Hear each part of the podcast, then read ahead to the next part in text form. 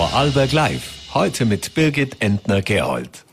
Der will nur spielen. Ja, darüber sprechen wir gleich. Herzlich willkommen bei einer neuen Ausgabe von Vorarlberg Live. Und ich darf heute den Vorarlberger FPÖ-Chef Christoph Bitschi bei mir begrüßen und mit ihm unter anderem über die jüngsten Aussagen des Bundesparteiobmanns Herbert Kickel sprechen. Zuerst aber kommen wir zu Schauspiel, Kabarett, Musik und Schriftstellerei. All das vereint nämlich Manuel Rubey in einer Person. Das Wort ausverkauft hat er wohl schon öfters gelesen und heute war es auch wieder so beim FAQ-Festival im Bregenzer Wald, wo er sein neues Buch der will nur spielen, vorgestellt hat. Jetzt darf ich mich mal bedanken fürs Kommen. Einen schönen guten Abend im Studio. Guten Abend, danke für die Einladung, freue mich sehr. Herr Rubey, bei Ihnen weiß man ja gar nicht so genau, wo man beginnen soll, weil Sie machen so vieles, so vieles großartig. Da bleibt vermutlich eh nur die chronologische Reihenfolge und wir beginnen beim neuesten, beim, bei Ihrem neuesten Buch, das Sie auch heute vorgestellt haben. Dazu habe ich mir einen Satz notiert, äh, den Sie in einem anderen Interview gesagt haben. Den Dämonen begegnet, begegnet man relativ gut am Schreibtisch. Welche Dämonen konnten Sie denn mit diesem Buch bekämpfen? Ja, viele. Also es geht mir tatsächlich, seitdem ich regelmäßig schreibe, besser. Das ist jetzt kein Therapieersatz oder so, aber viele dunkle Gedanken kann man, wenn man sie aufschreibt, schon ein bisschen entzaubern. Wie dunkel ist dann das Buch? Es liest sich ja dann doch auch gut humorvoll. Ich hoffe, dass es beides ist. Also ich finde, dass die, der gute Humor ja immer aus der Tragödie kommt und, und wenn das gelingt, dass es ein bisschen beides ist, bin ich sehr zufrieden. Aber das müssen die Lesenden beurteilen. Im Teaser zu Ihrem Buch heißt es, ähm, Manuel Ruber überlässt seiner Fühlfeder der Steuer und lässt sich von der Kreativität umarmen. Das klingt ja schon ein ein bisschen pathetisch fast. Wie viel Pathos steckt denn dahinter? Ja, das ist so ein klassischer äh, Verlagspressetext. Ähm, das habe ich nicht selbst geschrieben.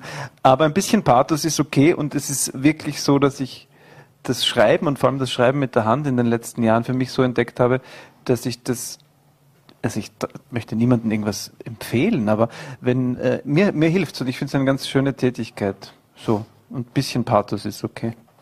Sie haben es eh schon angesprochen. Es geht ja bei dem Buch geht es ja um, um Sie als Person, um Sie als Künstler, der auf Tour geht und eben um tiefgründige Fragen, aber dann auch eben wieder um humorvolles. Wie schwierig ist es denn da auch die Brücke zu schlagen oder ist es einfach ähm, so wie im echten Leben?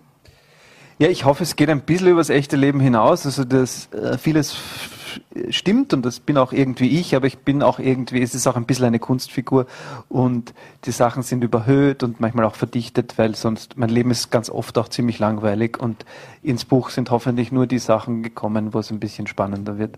Sie haben ja in einem anderen Interview gesagt, alleine Tagebuch schreiben wäre zu langweilig. Darum braucht es da und dort äh, vielleicht auch eine Überhöhung. Ähm, können Sie uns verraten, wie viel echt ist von dem Buch und wie viel denn doch ähm, mehr Fiktion?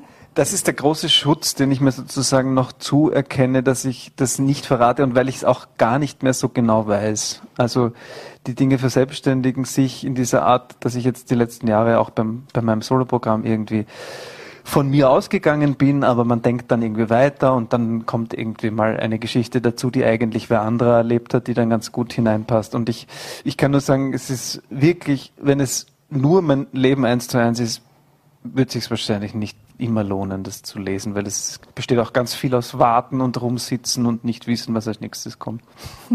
Es steht auch drinnen, warum bin ich in Adnang Buchheim und nicht in Cannes? Auf Cannes können wir noch äh, später kurz zurückkommen, aber wie schlimm, wie schön, wie eigenartig, wie einzigartig ist es denn, durch die Provinz, durch Österreich zu reisen? Also nichts gegen Adnan Buchheim. Adnan Buchheim muss sozusagen einfach exemplarisch herhalten. Adnan Buchheim ist ganz wunderbar. Ich bin äh, total gern auf Tour. Ich, ich, ich, ich reise gern. Ich mag dieses fahrende Volk sein. Das ist irgendwie auch, wie ich den Beruf begreife. Aber ich bin auch dann selbstmitleidig und dann bin ich zu viel auf Instagram und dann denke ich mir, dann sehe ich irgendwelche Kollegen, die erfolgreicher sind und dann kommen so Gedanken und das versuche ich auch ein bisschen mich damit auseinanderzusetzen. Neid ist ja ein Thema. Wie, wie präsent ist der Neid denn heute noch? Vor allem, wenn Sie jetzt wieder ver, äh, ausverkauft haben und sicher noch einige ausverkaufte äh, Zwischenstopps machen werden? es gibt ja immer wen, der noch ausverkaufter ist. Nein, ich möchte wirklich auch, auch sagen, ich bin total glücklich darüber, die, die Dinge so tun zu können, wie ich sie tun kann. Und trotzdem ist Social Media gefährlich, weil es immer jemanden gibt, der dann noch größere Hallen füllt und so. Und wahrscheinlich ist es auch gut, äh, man sollte sich einfach nicht zu viel vergleichen. Wie provinziell war es denn heute im Bregenzer Wald? Es war ganz wunderbar. Ich bin, also das klingt jetzt anbietend, aber ich, ich bin in, in, überhaupt in Vorarlberg noch nie enttäuscht worden. Ich, ähm, ob das jetzt, ich war mal drei Monate in Bregenz am Landestheater, ich habe oft am Spielboden gespielt und, und ich mag diese Mischung aus, aus fast schon leicht ins Schweizerische ähm, Höflichkeit, aber dann auch große Ausdauer und ein bisschen was Verschmitztes. So empfinde ich das Publikum hier und das ist immer ein, wirklich immer ein Vergnügen. Sie haben ja mehrere Anekdoten im Buch, auch von, von Ihrer Reise durch Österreich. Findet sich da das ein oder andere aus Vorarlberg auch wieder? Ein Hotelier in Vorarlberg hat mir mal erzählt beim Frühstück, dass er seinen eigenen Kaffee als Bodenseher bezeichnet, weil er so dünn ist, dass man bis zum Boden sieht. Ich weiß gar nicht, ob es im Buch drin ist, aber ich habe es einmal drin gehabt, weil ich finde es eine schöne Geschichte. Und haben Sie den Kaffee gekostet? Ich habe ihn dann gekostet, weil es gab keinen anderen. ja. Es muss ja nicht alles funktionieren. Also die Wiener sind berühmt dafür den Kaffee. Ist aber auch, äh, der Wiener Kaffee ist sehr schlecht oft. Mhm. Also es ist das Kaffeehaus toll, aber die Kaffeekultur ist überschätzt, muss ich an dieser Stelle sagen. Beim ersten Autogrill nach der Grenze gibt es einen besseren Espresso als in ganz Wien. Muss Und wahrscheinlich auf jeder italienischen Berghütte. Ich glaube auch. Ähm, vielleicht noch der Exkurs nach Cannes. Sie spielen ja im Film Corsage von äh, Marie Kreuzer, Ludwig II.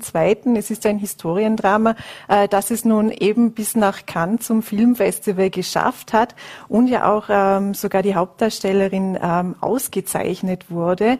Ähm, wie fühlt sich das an, als, als quasi als Gegenstück dazu, was jetzt eben in Ihrem Buch, was Sie in Ihrem Buch auch beschreiben? Ich bin natürlich gleich neidisch auf die Hauptdarstellerin, dass sie die Hauptdarstellerin ist und nicht ich. Nein, das war schon toll. Ich ähm, äh, arbeite schon seit vielen Jahren ähm, mit Marie Kreuzer sehr, sehr gerne zusammen. Es gibt, glaube ich, keine Regisseurin, mit der ich so viele Filme gemacht habe. Also es gibt keine. Und ähm, in dem Fall, Ludwig kommt wirklich nur am Rande vor und da ist es eigentlich eher so, dass ich mich wahnsinnig freue für, für den Film und für die Marie, was der wirklich weltweit gerade für eine tolle Reise macht.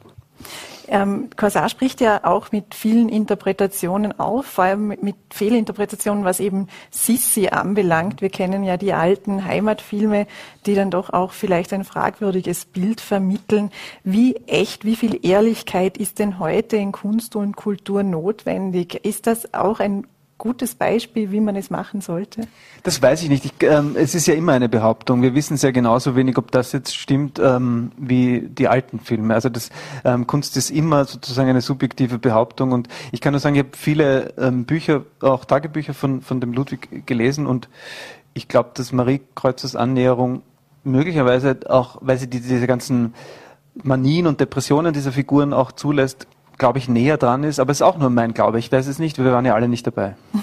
Wie sieht's denn aus? Ähm, wie viel Ehrlichkeit steckt zum Beispiel hinter Falco? Wir leben noch. Das ist schon ein bisschen länger her, aber ja, Ehrlichkeit, ich meine, der Film ist, ähm, das ist eine sehr schwierige Frage, weil ich versuche, sowas wie eine Aufrichtigkeit immer in der Arbeit äh, oder im besten Fall hochgesprochen Wahrhaftigkeit. Aber Ehrlichkeit finde ich eigentlich nicht so, so wichtig, weil es geht ja immer nur um die Frage bei der Kunst, ob die Geschichte funktioniert, ob sie berührt, ob sie belustigt und ob sie im besten Fall irgendwas auslöst. Und ob das ehrlich ist oder nicht, finde ich eigentlich gar nicht so interessant. Mhm. In Ihrem Buch, ähm, Sie haben schon das Neidthema schon angesprochen, ein großes Thema, ähm, was Sie auch sehr offen ansprechen, ist ja der Selbstzweifel. Wie viel Selbstzweifel ist denn gesund oder überhaupt auch notwendig für Künstlerinnen und Künstler, aber überhaupt im Alltag? Ähm, das tue ich mir auch sehr schwer zu beantworten. Ich glaube nur, dass, also ich kann mir kaum jemanden vorstellen, der sich in diesem Beruf bewegt und nicht zweifelt, weil es, es ist eine ständige Behauptung, wir müssen ständig über diverse Schamgrenzen drüber und es ist eine Hybris, überhaupt, finde ich, vor Leuten sich hinzustellen und zu behaupten, das ist irgendwie interessant genug, was ich da gerade zu sagen habe. Also der Zweifel ist ein ständiger Begleiter. Ich, ich finde, man muss sich mit ihm halbwegs anfreunden und ihn im besten Fall auch als, als freundlichen Kritiker sehen, der einen vielleicht auch ein bisschen weiterbringt. Wer sind denn Ihre besten Kritiker, Kritikerinnen? Also ich glaube, was die Humorgeschichten betrifft, mittlerweile die Töchter, weil die wirklich gnadenlos sind in ihrem Urteil und ich es von ihnen aber auch ganz gut nehmen kann. ähm, es wurde jetzt gestern Abend in Vorarlberg der Toni und Rosa Russ Preis verliehen. Das ist ein Preis für Menschen, die besonderes soziales Engagement zeigen. Und da ging der Preis eben an Willi und Ehrentraut Hagleitner. Und die Frau Hagleitner hat einen Verein gegründet zur Unterstützung ähm, von Angehörigen, die äh, psychisch, psychisch erkrankter. Jetzt ist das ja auch ein Thema, mit dem Sie sehr offen umgehen, über das Sie sehr offen reden. Und Sie befassen sich ja auch äh, in Ihrem Buch damit. Wie groß ist denn heute noch das Tabu? Weil gestern am Abend wurde ja auch viel gesagt, in den 90ern wurde schon begonnen, Mhm. das Tabu zu brechen. Ich finde das ganz toll, dieser Preis ist großartig und ich, ich, ich glaube, dass schon viel passiert ist, aber wir stecken immer noch in den Kinderschuhen und die Psyche macht ganz komische Dinge. Das ist kein Zeichen von Schwäche ähm, und da bin ich wirklich, da finde ich es wirklich ganz wichtig, bei jeder Gelegenheit darauf hinzuweisen, man kann sich Hilfe holen, es gibt super Hilfe und es ist vollkommen okay, dass, dass die Psyche mal Dinge tut, die wir nicht kontrollieren können und dann, dann ist es wirklich gut, dass es immer mehr Anlaufstellen gibt. Wird noch zu wenig darüber gesprochen oder ist es jetzt auch so, mir kommt es zum Beispiel persönlich vor, dass auch viel mehr Personen, die in der Öffentlichkeit stehen, auch offener darüber reden? Ja, ich meine, es ist ein bisschen schick geworden, über Depressionen und so zu sprechen. Das finde ich, das ist ein bisschen eine Gratwanderung, weil das ist irgendwie so, ich denke mir auch, gibt es auch noch Leute, die irgendwie nichts haben. Also ich wünschte, aber ich finde es gut, weil es, weil es auch diese klassischen Männlichkeitsbilder ein bisschen gerade verschiebt und ähm, weil die Zeiten nicht unbedingt einfacher werden. Und wenn ich an die Generation meiner Töchter denke, was die zu schultern haben, im Gegensatz zu dem war unsere Kinder eigentlich wirklich sehr einfach. Und dass das die Psyche natürlich anders belastet als noch vor 20 Jahren, ähm, ist, glaube ich, auch klar. Sie haben schon in früheren Interviews, schon vor 10, äh, 15 Jahren vielleicht auch äh, über Angst gesprochen, auch sehr offen. Wie sehr beherrscht Sie denn persönlich die Angst, jetzt abseits von Selbstzweifeln? Ja, ich hoffe, sie beherrscht mich nicht, aber es ist immer so eine, äh, ich, mal, mal mehr, mal weniger. Ich glaube, die Angst ist in uns halt drinnen. Das ist ja auch ein Überlebensinstinkt und die Angst kann auch, kann auch was ganz schön, wäre vielleicht zu hart gesagt, aber man ist sehr im Moment und sehr aufmerksam, wenn man Angst hat. Das ist jetzt nichts, was ich suche, aber ich versuche irgendwas Schönes auch daran zu finden. Aber beherrschen lassen sollte man sich nicht, aber auch da gibt es zum Glück gute Medizin. Sie haben vor zwei Jahren Ihr äh, erstes Buch äh, rausgebracht, einmal nur schlafen, dann ist morgen. Es war ein Plädoyer für mehr Entschleunigung. Ähm, wie erfolgreich waren Sie denn mit dem Plädoyer? Und das Buch war ein Bestseller, das ist klar, aber wie erfolgreich war das Plädoyer? Haben Sie irgendwo bemerkt, dass es eine Wirkung erzeugt hat? Also ich finde es wirklich ganz herzzerreißend, wie viel Post dann kommt und E-Mails und Leserinnenbriefe und so. Und ähm, ich stehe da tatsächlich demütig davor, wenn sich jemand mit meinen Gedanken beschäftigt, weil ich das überhaupt nicht selbstverständlich empfinde. Und wenn es da und dort ein bisschen was auslöst, finde ich das ganz, bin ich sehr, sehr glücklich. Wie erfolgreich war denn das Plädoyer bei Ihnen selbst? Sie haben auch Social Media gerade angesprochen, das Durchscrollen. Ja. Bei mir funktioniert es am schlechtesten. Es gibt im neuen Buch eine Geschichte, die tatsächlich stimmt. Wir waren auf Urlaub und haben den Kindern am Tag vorher gesagt, wir wollen die Smartphones gerne weglassen. Ähm, sie waren wahnsinnig angefressen, haben es dann aber gemacht, haben es super durchgezogen. Ihre Mutter auch und ich war derjenige, der des Nachts heimlich Instafeed ge gecheckt hat. Also bei mir geht es leider am schlechtesten. Haben Sie das den Kindern gebeichtet oder erfahren Sie das jetzt? Das erfahren Sie jetzt gerade. wird spannend. ähm, ich, ich habe noch, ähm, Sie sind ja auch Musiker und es gibt ja eine Textzeile aus dem Lied Ihrer Bandfamilie Lässig ähm, vom Album Heile Welt. Mein Wunsch ist kühn in aller Herrgottsfrühe eine heile Welt, die eine Weile hält. Und das Lied, wie ich gelesen habe, ist ja schon ein wenig älter. War das mhm. vielleicht sogar ein wenig prophetisch? Das möchte ich gar nicht so sagen, aber wir haben immer gerne so mit Schüttelreimen experimentiert, weil der Kollege Gunkel ein toller Schüttelreimer ist und er hat irgendwie mal, hat eine Dame im Publikum gefragt, was wünschen Sie sich denn, Herr Gunkel? Und er hat das so rausgeschmissen, ich will eine Weile, eine heile Welt, die eine Weile hält und das habe ich irgendwie aufgeschrieben, weil ich mir gedacht habe, das ist, das gilt immer. Und das ist natürlich ein naiver Wunsch, der sich nie ganz erfüllen wird, aber tatsächlich war das lange Jahre vor Pandemie und anderen Grauslichkeiten. Es ist ja so, dass Sie in ganz vielen Bereichen tätig sind und eben die Musik jetzt vor allem eben auch mit der Familie Lässig. Ähm, die läuft ja doch schon jetzt länger, auch länger als ursprünglich geplant. Ähm, wo sehen Sie denn so Ihre Liebhaberei? Wo sehen Sie den Job? Wo sehen Sie etwas, wo Sie sagen, hm, vielleicht könnte ich da mal mehr Abstriche machen? Ja. Ähm, ich glaube, ich bin Schauspieler, der die Komödie liebt und dem schnell Fahrt wird. Und ich habe ähm, gelernt, dass das Leben Dinge bereithält, die ich, über die ich mich sehr freue. Und wenn man zum Beispiel Menschen trifft, wie den Thomas Stipschitz oder die Menschen der Familie Lessig, dann tun sich Möglichkeiten auf, die ich eigentlich nicht am Plan hatte. Und dann passiert das, dass man da irgendwie zugreift, weil das einfach gute Lebenszeit ist. Aber wenn ich es auf etwas runterbrechen müsste, dann ist es die Schauspielerei. Wie steht es denn derzeit um das Kabarett? Sie sagten einmal, Kabarett ist das Nackteste, das man machen kann. Ja, weil also die, die Behauptung, dass man sich wirklich rausstellt ohne Hilfsmittel, man hat nicht einmal sozusagen eine Band dabei, geschweige denn irgendein Bühnenbild und es ist auch noch meistens ein eigener Text und dann heißt die Figur auch meistens noch so, wie man wirklich heißt. Und das ist eine Form von Nacktheit, wie ich sie in der Radikalität in anderen Kunstformen so nicht erlebt habe. Nehmen Sie daher auch die Gitarre mit manchmal? Genau. Ich finde, also sogar die Gitarre ist schon ein bisschen ein Schutz. Ähm, wenn man die umhängt, kann man schon irgendwie ja, sich ein bisschen die Scham bedecken, um in dem Nacktheitsbild zu bleiben.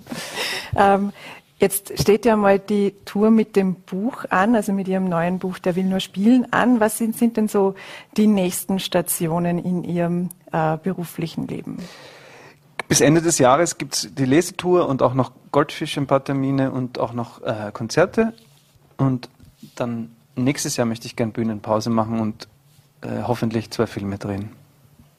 Gibt es schon mehr zu den Filmen zu sagen? Vor, also Vorhaben, Ideen? Es gibt einen, einen, einen Tatort, ähm, der, der so eine sehr dunkle Figur, das ist noch nicht ganz spruchreif, aber das hoffe ich, dass sich ausgeht. Und das zweite ist ein Projekt, an dem wir selber schreiben. Da kann ich noch nicht wahnsinnig viel dazu sagen. Aber gerne beim nächsten Mal. Ja, da freue ich mich schon. In Ihrem Buch Der will nur spielen schreiben Sie ja auch eine Liste mit 66 Büchern, die man unbedingt lesen sollte. Und ich habe gelesen, dass Sie generell ein sehr ambitionierter Listenschreiber sind. Was war denn so die letzte Liste, die Sie geschrieben haben?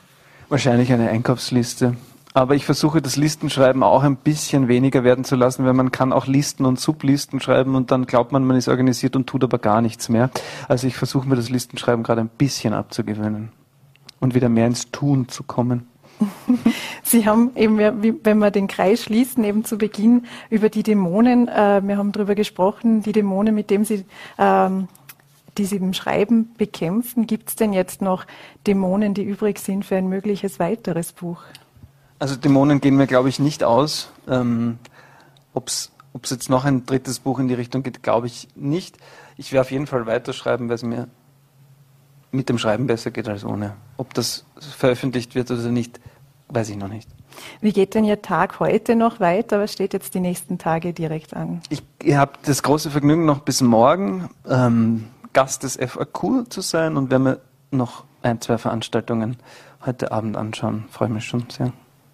Manuel Ruwe, den sage ich sehr herzlichen Dank dafür, dass Sie sich die Zeit genommen haben und uns den Einblick in Ihr Buch und auch äh, ein wenig in Ihr Leben gegeben haben. Ich danke vielmals. Danke. Danke. Von Kunst und Kultur wechseln wir jetzt in die Politik. Auch da gibt es einiges zu besprechen, von der Teuerung über den Klimawandel bis hin zu den anstehenden Projekten und Vorhaben nach der Sommerpause. Dazu darf ich heute bei mir FPÖ-Obmann äh, Christoph Pitschi im Studio begrüßen. Einen schönen guten Abend. Grüß Gott. Herr Pitschi, wie geht es Ihnen derzeit eigentlich mit äh, Ihrem Bundesparteiobmann Herbert Kickl? Ja, mir geht es seit vielen Wochen sehr gut, habe jetzt die Hochzeit im Sommer gut überstanden und bin ganz ehrlich, habe die letzten Wochen ganz, ganz wenig über die Bundespolitik nachgedacht. Seit wann sind Sie jetzt wieder zurück aus Ihrer Flitterwoche sozusagen? Seit wann denken Sie wieder über die Politik nach? Über Politik denke ich immer nach. Das ist auch schon ein bisschen der Kritikpunkt meiner neuen Frau die kritisiert es, dass ich auch im Urlaub hier und da mal über Politik nachgedacht habe, bin jetzt aber seit letzter Woche wieder da und kann mich voll und ganz dem Politischen hier in Vorarlberg widmen. Somit haben Sie wahrscheinlich auch nicht ganz verpasst, was Herbert Kickel im ORF Sommergespräch gesagt hat. Er hat zum Beispiel auch über Fracking im Weinviertel gesprochen. Es gäbe ja genügend Erdgas und man müsse es eben nur fracken. Ähm, was denken Sie sich denn dabei? Weil die FPÖ ist ja bekanntlich äh, in Vorarlberg vor allem grundsätzlich gegen das Fracking sehr stark aufgetreten. Ja, wir leben ja aktuell in energiepolitisch sehr, sehr schwierigen Zeiten. Unser Ansatz ist sehr klar. Wir müssen sehr rasch die Entwicklung hin in Richtung erneuerbare Energie auch schaffen.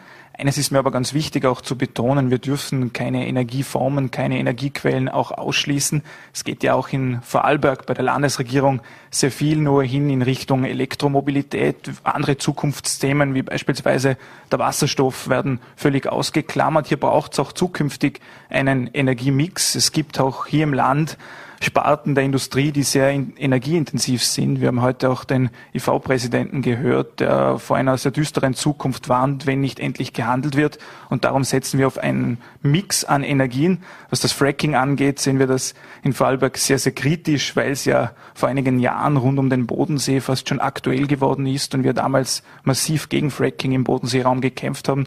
Und ich kann Ihnen sagen, ich werde das auch zukünftig tun. Ja, weil Markus Söder, der hat es ja auch erst kürz, kürzlich vor einem halben Jahr wieder angeregt zu prüfen. Also da würde es den Widerstand weitergeben. Hätten Sie da auch den Rückhalt von der Bundespartei? Wir haben das klare Abkommen mit der Bundespartei. Wir kümmern uns um die Anliegen in Vorarlberg und Sie um die Anliegen in der Bundespartei. Was hielten Sie denn jetzt davon, wenn aber trotzdem sich die FPÖ jetzt für Fracking in Niederösterreich einsetzen würde? Wäre das aus den Augen, aus dem Sinn oder würde da denn doch irgendein, im wahrsten Sinne des Wortes, ein Tabu aufgebrochen und möglicherweise womit begonnen, dass Sie gar nicht wollen? Ich habe keine Angst vor Föderalismus, aber auch keine Angst davor, dass es vielleicht Landesgruppen gibt, die das eine oder andere politische Thema anders interpretieren als ich. Wir setzen uns zu 100 Prozent für die Anliegen der Vorarlberger Bevölkerung ein. Das ist mein Job. Da gibt es niemand, der sich daran reibt in Wien und umgekehrt mache ich es auch. Wenn es Landesgruppen gibt, die manche Themen anders sehen als wir das in Vorarlberg, dann ist das gut und recht. Wir wissen ja aus der Vergangenheit, der Vorarlberger tickt zum Glück ein bisschen anders als all jene östlich von uns. Hm, das können wir nachher noch besprechen. Kurz, Sie haben den Energiemix angesprochen. Wasserstoff, der Finanzminister fährt übrigens ein Wasserstoffauto. Aber ähm, wie sollte denn der Energiemix auch aussehen? Windkraft ist ja auch ein großes Thema. Da gibt es eine Studie, die, äh, deren Ergebnisse hoffentlich bald dann auch bekannt sind. Ähm, wie, wie schätzen Sie denn so die Verteilung in Vorarlberg ein? Ich denke, die Politik ist sehr gut beraten, hier nicht allzu viel einzugreifen. Ich bin ein Verfechter der Technik. Ich glaube, dass wir alle Zukunftsthemen technisch lösen werden. Es gibt ja durchaus politische Kräfte im Land, die sehr auf Verbote, sehr stark auf Regulierung setzen. Wir wollen die Energiewende, wir wollen die Themen der Zukunft mit neuen Technologien auch lösen. Da gibt es den unterschiedlichen Mix. Halte darum auch nichts davon, dass auf europäischer Ebene der Verbrennungsmotor verboten wird.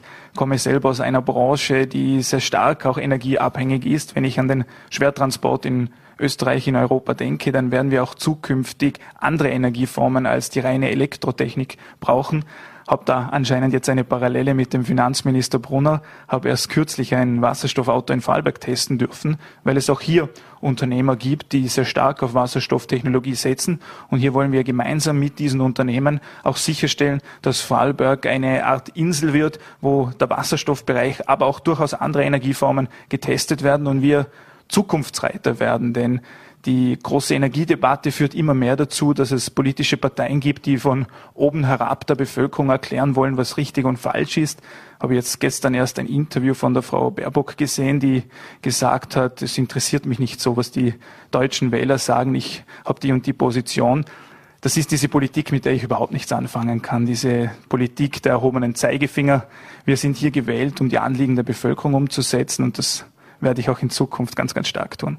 Aber wie kann man das jetzt angesichts des Klimawandels auch in ein Gleichgewicht bringen? Wir wissen, der Verkehr ähm, schafft noch die meisten Emissionen und die Emissionen gehen ja auch vergleichsweise nicht zurück und Österreich ist da wirklich ähm, im europäischen Vergleich, auch was die Entwicklung betrifft, nicht unbedingt ganz vorne dabei. Wie kann man denn da Fortschritte schaffen, wenn es nicht gewisse Anreize gibt, gewisse Regulierungen? Wie soll das funktionieren?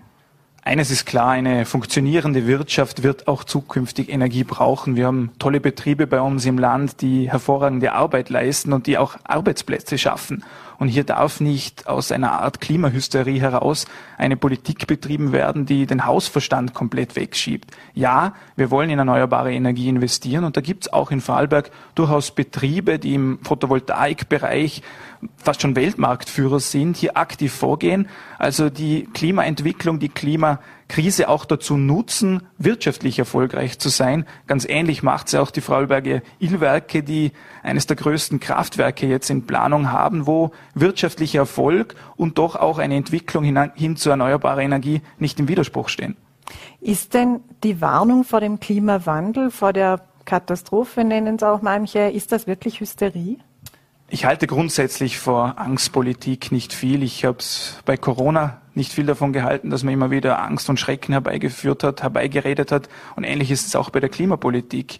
Eines muss klar sein, egal welche Maßnahmen wir hier in Vorarlberg setzen, das Klima werden wir dadurch nicht beeinflussen. Trotzdem möchten wir aktiv Vorreiterrolle auch bei der erneuerbaren Energie einnehmen, aber das werden wir mit positiven Anreizen schaffen und nicht mit einer Verbotspolitik. Also irgendwie muss ja das Klima beeinflusst werden, um den Klimawandel zu bremsen. Gibt es da, gibt's da irgendwelche Ideen?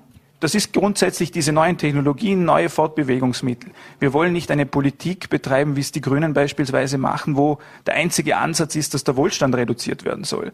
Da erklärt uns die grüne Landessprecherin, dass man nicht mehr fliegen darf, fährt dann aber selber mit einem VW-Bus nach Portugal. Das ist keine ehrliche Politik. Wir wollen sehr stark auf neue Technologien setzen, dann schaffen wir A, die Entwicklung hin zur erneuerbaren Energie und wir schaffen B, auch den wirtschaftlichen Erfolg in unserem Land.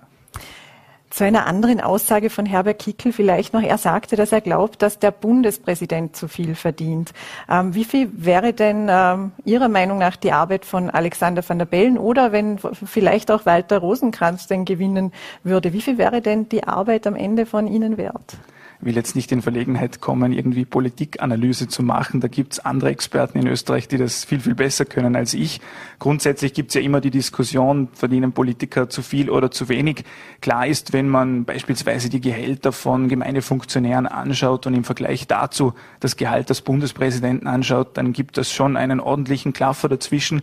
Wenn man es leistungsmäßig beurteilen würde, würde der jetzige Bundespräsident natürlich noch viel weniger verdienen, als das vielleicht Herbert Kickel will. Aber die Diskussion ist irgendwie in den Hahn herbeigezogen. Und ich glaube auch nicht, dass es die großen Themen sind, die die Bevölkerung aktuell beschäftigen. Wie viel verdient der Herr van der Bellen oder zukünftig vielleicht, wie viel verdient der Herr Rosenkranz? Sondern jetzt geht es darum, vor allem bei der Teuerung, endlich Maßnahmen zu setzen. Die Menschen haben eine ganz schwierige Situation. Ich sage Ihnen, ich habe täglich Anrufe, die möchten nicht wissen, wie viel der Bundespräsident verdient, sondern die beklagen ihr Leid, dass sie nicht mehr wissen, wie sie den Monat finanzieren wollen und können. Und da gibt es Maßnahmen, die gesetzt werden müssen. Eine Politik des Wegschauens, die darf nicht mehr stattfinden. Und da sind wir vielleicht beim Thema, da brauchen wir auch einen Bundespräsidenten, der endlich rot-weiß-rote und keine schwarz-grüne Politik macht.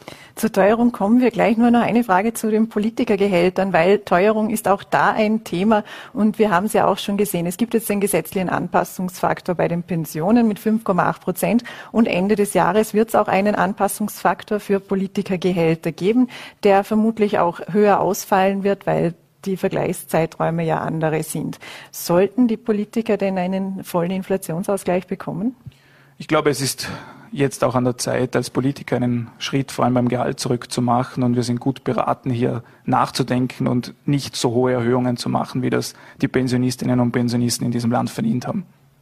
Wie sieht es denn aus mit den Teuerungen? Also Sie haben schon angesprochen, dass weggeschaut wird. Die Bundesregierung hat ein Paket geschnürt, das 28 Milliarden Euro schwer ist. Jetzt in diesen Tagen sollte jeder äh, 500 Euro auf sein Konto überwiesen bekommen. Was hätten Sie denn jetzt anders gemacht konkret? Welche Maßnahme würden Sie jetzt setzen, wenn Sie ähm, an der Macht wären? Bleiben wir vielleicht gerade bei diesen 500 Euro. Da hat sich ja die Regierung gerühmt, dass es jetzt einen Monat vorher ausgezahlt wird. Es ist jetzt also nur noch fünf Monate zu spät und nicht sechs Monate zu spät. Und die 500 Euro, das ist eine Summe, die bei vielen Familien innerhalb kürzester Zeit aufgrund der Teuerung natürlich aufgefressen ist. Und darf sich jetzt die Bundesregierung auch nicht erwarten, dass es da jetzt Applaus gibt quer durchs Land. Es braucht gezielte Einmalsmaßnahmen. Hier haben wir auch im Land viele, viele Maßnahmen angeregt. Die wurden allesamt weggeschoben von Schwarz-Grün. Ein Ansatz war bei mir immer, dass es endlich auch eine Taskforce im Land zur Teuerung geben muss. Denn die Maßnahmen, die gesetzt wurden, die wurden ja allesamt viel zu spät gesetzt. Da gibt's immer lange politische Debatten und darum setzen wir uns dafür ein, dass auch jetzt noch eine Taskforce aus politischen Vertretern, aus Vertretern aus dem Energiebereich, aus Wirtschaftlern, die dort hineingehören, endlich auch gegründet wird von der Landesregierung, damit rasche, gezielte Maßnahmen auch gesetzt werden. Und ein Maßnahmenpaket, das ist, glaube ich, jetzt aktueller denn je. Wir wissen, Österreich ist ein Höchststeuerland. Es gibt ganz wenig Länder in der Europäischen Union, die so viel Steuer zahlen wie wir. Und da ist die Bundesregierung gut beraten, jetzt endlich auch Steuerentlastungen umzusetzen. Leider geht Schwarz-Grün ja in die andere Richtung. Da werden jetzt neue Steuern dann auch im Herbst kommen, wie beispielsweise die CO2-Steuer. Und da frage ich mich dann schon, was die Gedanken auch dieser Politiker sind. Und ich komme, bekomme immer mehr den Eindruck, dass es da schon speziell auch aus den grünen Reihen Politikern gibt, die fast schon eine Freude daran haben, wie stark die Energiepreise in den letzten Wochen und Monaten durch die Decke gegangen sind, weil dann natürlich ihre grünen Fantastereien viel besser umgesetzt werden können. Also wir haben jetzt auch die Aufgabe, die Menschen endlich zu entlasten und ein Stück weit von dem Irrsinn, den Schwarz-Grün da betrieben hat, auch zu befreien.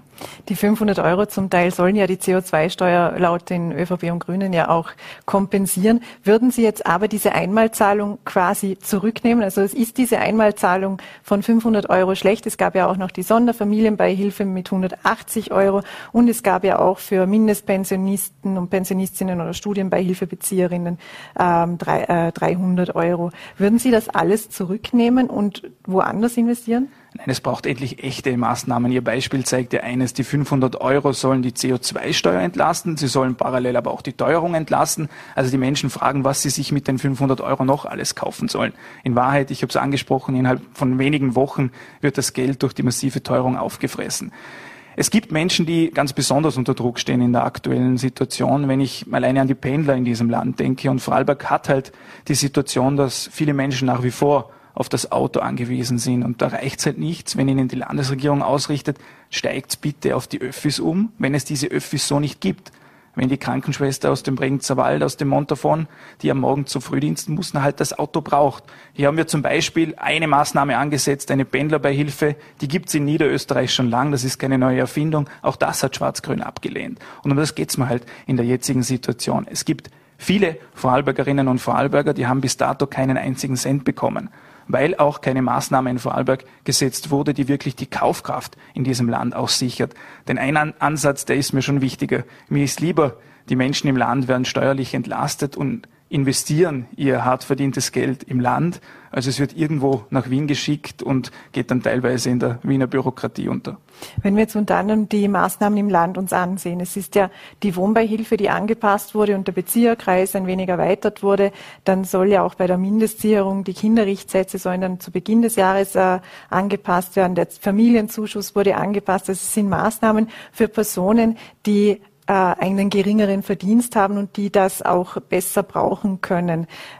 Ist das dann der falsche Weg oder würden Sie was drauflegen? Wenn wir uns anschauen, die Erhöhung der Wohnbeihilfe, aber auch die Erhöhung, die jetzt kommen soll, die Erhöhung des Heizkostenzuschusses, das sind alles Maßnahmen, die hätte es vor der Teuerung schon gebraucht. Wir haben bereits letztes Jahr einen Antrag eingebracht, dass beispielsweise der Heizkostenzuschuss in Vorarlberg erhöht wird. Die der Ansatz der Landesregierung war es, ja, wir haben in Vorarlberg einen viel höheren Heizkostenzuschuss als der Rest Österreichs, wir müssen nichts erhöhen. Also diese Maßnahmen, auch die Anpassungen der Sozialleistung, die indexangepasste, das sind alles Maßnahmen, die haben in Wahrheit mit der Teuerung nichts zu tun. Die verkauft man jetzt zwar als Maßnahmen gegen die Teuerung, die waren aber davor schon notwendig. Sie haben auch die ähm, steuerliche Entlastung angesprochen. Es äh, steht ja auch die Abschaffung der kalten Progression im Raum. Da hat es vom Land Vorarlberg ja auch eine Stellungnahme gegeben, in der darauf aufmerksam gemacht wurde, dass dadurch auch Einnahmen verloren gehen. Und für die Gemeinden sind das über ein, einige wenige Jahre hinweg über 100 Millionen Euro. Wie kann man denn das kompensieren?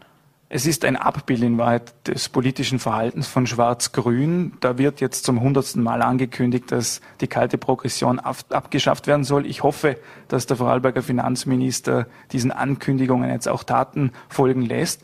Und die, die einzigen Gedanken, die die Landespolitiker dann haben, dass dem Landesbudget ein Geld fehlt.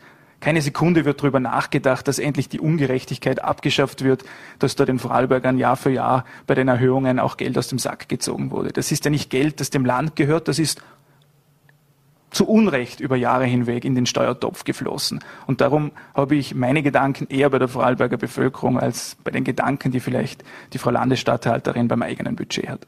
Wird es auch wo Abstriche brauchen, wenn es denn am Ende eben diese steuerlichen Entlastungen gibt, ähm, aber eben auf der anderen Seite weniger Steuereinnahmen? Fakt ist, der einzige, ich habe es schon mal gesagt, der momentan mit einem Lächeln durch die Republik zieht, ist Finanzminister Brunner. Wir haben Rekordsteuereinnahmen und auch beim Finanzausgleich gibt es Rekordeinnahmen für die Länder. Also ums Landesbudget habe ich weniger Sorgen als um die Geldbörse der Vorarlbergerinnen und Vorarlberger. Jetzt ist ja die Sommerpause sozusagen vorbei. Was sind denn die nächsten Initiativenanträge, die die FPÖ jetzt auf Landesebene plant? Wir haben zwei ganz große Schwerpunkte, mit der wir auch in die Arbeit im Herbst gehen wollen. Zum einen ist es uns wichtig, den Wohlstand im Land zu sichern. Wir haben die letzten Monate erlebt, dass es da Entwicklung hin zu einem Wohlstandsverlust im Land gibt. Auch in den verschiedensten Bereichen des Landes gibt es ganz, ganz große Themen. Wir müssen leider feststellen, dass aktuell in allen wesentlichen Bereichen des Landes ein enormer Personalmangel herrscht. Bildungsbereich, Sicherheitsbereich, in anderen Bereichen. Und da hat es ja jetzt Jahre gegeben, da hat uns die Landesregierung immer erklärt, die Probleme, die gibt es alle nicht. Die Probleme werden alle von der Opposition an den Haaren herbeigezogen. Wenn wir jetzt den Bildungssektor beispielsweise anschauen, da gibt es jetzt Schulen, die haben Angst davor, speziell Kleinstschulen, dass sie ihre Schulen schließen müssen. Da gibt es zwar in Sonntagsreden von der Landesregierung ein Bekenntnis zum Schulstandort, auf der anderen Seite fehlen dann aber die Lehrer. Da wird nichts gemacht in diese Richtung. Und darum ist es uns wichtig, in allen zentralen Bereichen die Maßnahmen auch umzusetzen. Die liegen alle auf dem Tisch, weil es bei der öffentlichen Hand in Wahrheit überall ums Gleiche geht da geht es um die Arbeitsbedingungen, da geht es um die Bezahlung, da geht es ums Umfeld und da muss gehandelt werden und da darf nicht weiter weggeschaut werden. Und da haben wir jetzt in den nächsten Jahren unsere Rolle als positiver Antreiber in Vorarlberg und ein sehr, sehr wichtiges Aufgabengebiet, um das wir uns kümmern müssen, nämlich um den Wohlstand im Land und da gibt es ganz, ganz viel zu tun. Spüren Sie als Unternehmer, also in Ihrer Rolle als Unternehmer auch selbst den äh, Fachkräftemangel? In der Transportbranche ist der Fachkräftemangel, Fachkräftemangel natürlich ganz dramatisch. Wir suchen händeringend in allen Firmen nach Lkw-Fahren, nach Baggerfahren etc. Hier sind die Unternehmer ganz besonders gefragt, sich anzupassen, die Rahmenbedingungen zu verbessern, in Wahrheit Aufgaben zu erledigen, auf die die Landesregierung komplett vergessen hat. Weil die Ausrede der Landesregierung ist ja immer, ja, den Fachkräftemangel, den gibt's halt überall, da kann man nichts dagegen tun. Wie wäre natürlich, Ihnen denn geholfen? Natürlich kann man was dagegen tun. Gehen wir beim Pflegepersonal. Nach Corona hat es ganz viel Applaus fürs Pflegepersonal gegeben. Es wurde zwar angekündigt, dass es ein paar Unterstützungsmaßnahmen gibt, passiert ist gar nichts. Meine Cousine ist Krankenpflegerin, schafft im Krankenhaus.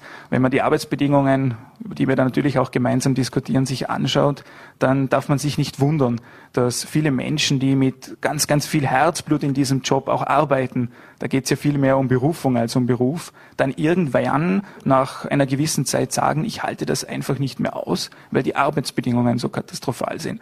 Und dann gibt es einen Landeschef der Krankenhäuser, den Herrn Fleisch, der sagt, wir haben gar keinen Fachkräftemangel. Und das ist halt das Problem, das wir bei uns im Land haben. Probleme können erst gelöst werden, wenn sie auf dem Tisch liegen. Und wir haben jetzt die Aufgabe, die Probleme auf den Tisch zu legen und dann die Lösungsvorschläge auch umzusetzen. Aber wie ist es in der Transportbranche zum Beispiel? Was, warum fehlen da die Fachkräfte? Was ist da der Grund? Natürlich hat die Transportbranche über Jahre hinweg auch ein Stück weit ein Imageproblem gehabt. Hier hat es in den letzten Jahren schon deutliche Verbesserungen gegeben. Da ist Vorarlberg auch immer ein Stück weit besser weggekommen als der Rest von Österreich. Wir sind ja im Baustellenverkehr unterwegs, da ist es nochmal ein bisschen besser als im Fernverkehr beispielsweise, wo auch der Druck aus Osteuropa sehr stark da ist.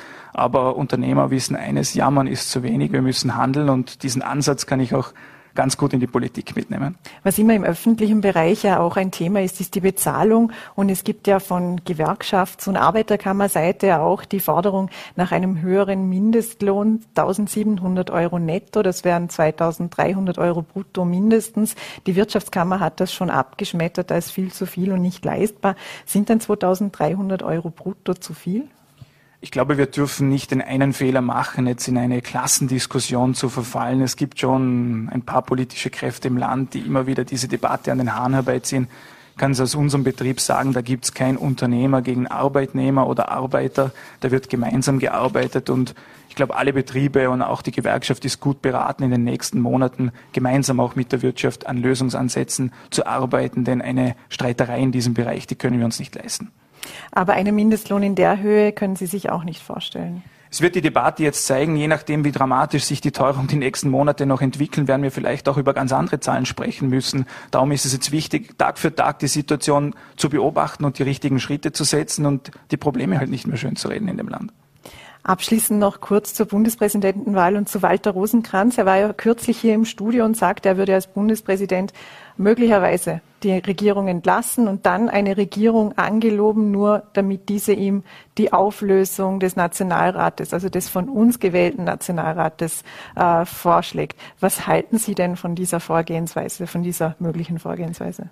Wenn man sich die Arbeitsweise, die Performance dieser Bundesregierung anschaut, dann ist es natürlich katastrophal. Es hat auch noch nie eine Bundesregierung gegeben, die über einen so langen Zeitraum so katastrophal schlechte Umfragewerte hat. Da gibt es ja Umfragen aktuell, da haben sie gemeinsam nicht mehr 35 Prozent. Die 35 Prozent hatte vor wenigen Jahren die ÖVP noch alleine. Also da gibt es eine große Unzufriedenheit in diesem Land und damit sich endlich was in eine positive Richtung entwickelt, braucht es auch da natürlich den Ansatz, den Walter Rosenkranz jetzt als Kandidat auch ins Rennen bringt, um uns endlich weiterzuentwickeln. Wenn man die letzten Monate anschaut, da gibt es die ÖVP, die beschäftigt sich nur noch mit sich selber, die beschäftigt sich mit dem folgenden Gerichtstermin und da gibt es die Grünen, die halt händeringend in dieser Regierung bleiben wollen, weil sie wissen, wenn die Regierung explodiert, dann sind sie raus aus der Regierung. Gearbeitet wird da schon lange nicht mehr. Wir brauchen eine handlungsfähige Regierung und das wird ein möglicher Bundespräsident Rosenkranz auch sicherstellen. Aber er würde ja auch über Umwege dann durch ein Schlupfloch quasi den gesamten Nationalrat auflösen. In Wahrheit ist es kein Schlupfloch, sondern eine Möglichkeit, die dem Bundespräsident gegeben ist. Und wenn er zur Erkenntnis kommt, dass diese Lösung angebracht ist, dann vertraue ich ihm auch. Christoph Pitschi, herzlichen Dank für den Besuch im Studio und einen schönen Abend noch. Dankeschön. Das war es für diese Woche mit Vorarlberg Live. Am Montag sind wir wieder für Sie da, wie gewohnt ab 17 Uhr auf VNRT, Voller.t und Ländle TV. Genießen Sie das Wochenende. Vielleicht bietet sich ja auch ein kurzer Blick in die Bücher von Manuel Rubey bestimmt eine schöne Abwechslung zum Alltag. Machen Sie es gut.